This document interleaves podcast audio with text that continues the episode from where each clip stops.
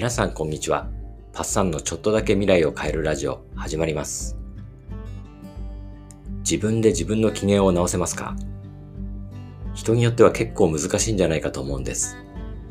こういうことを話題にするということは僕も苦手な方なんですが、でもこれはすごく大事なことだなと思うんです。その時の自分の機嫌が他人の態度や自分を取り巻く環境に左右されることはよくあることだと思います。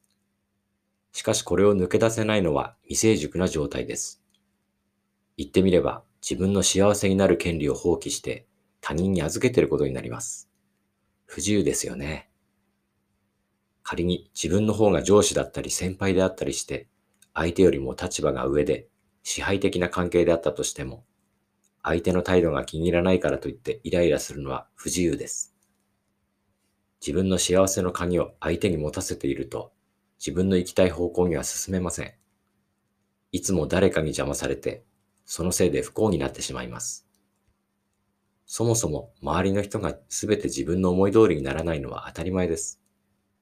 あなたの望みを知っているのはあなただけだからですよね。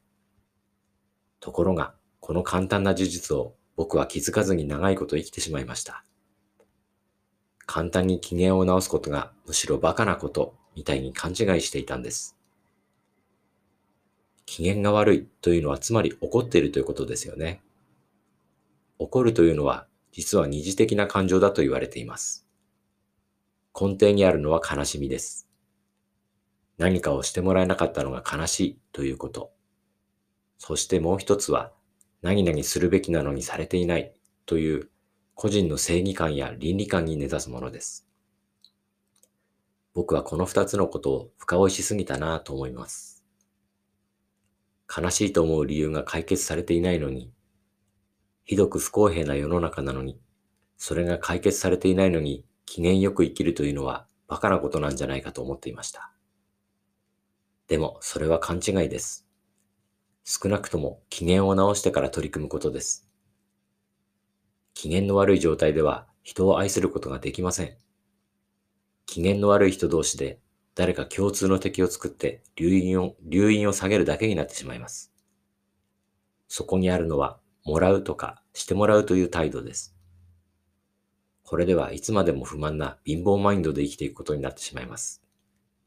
誰かが何かをしてくれるまで機嫌は良くならず、そして長続きしません。自分の機嫌を自分で直せる人は、いわば自家発電できる人です。こういう人が何かを与えられる人です。要するに大人なんですよね。子供を育てていると特にこのことを考えさせられます。子供は何かをしてもらうしかない状態から始まるからですね。だから子供は気に入らないとぐずります。人に何かしてもらうのが当たり前だと思ってるからです。親は与える側に回るしかありません。子供の不機嫌に影響されて自分も不機嫌になってはいけないんです。親は自分の機嫌を自分で立て直して、それを子供に見せていくしかないのだなと。そしてそれこそが自由なんだと教えていこうと思う今日この頃です。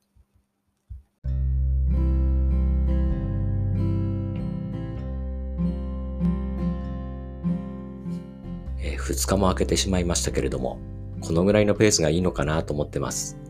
やっぱり毎日更新は疲れますね。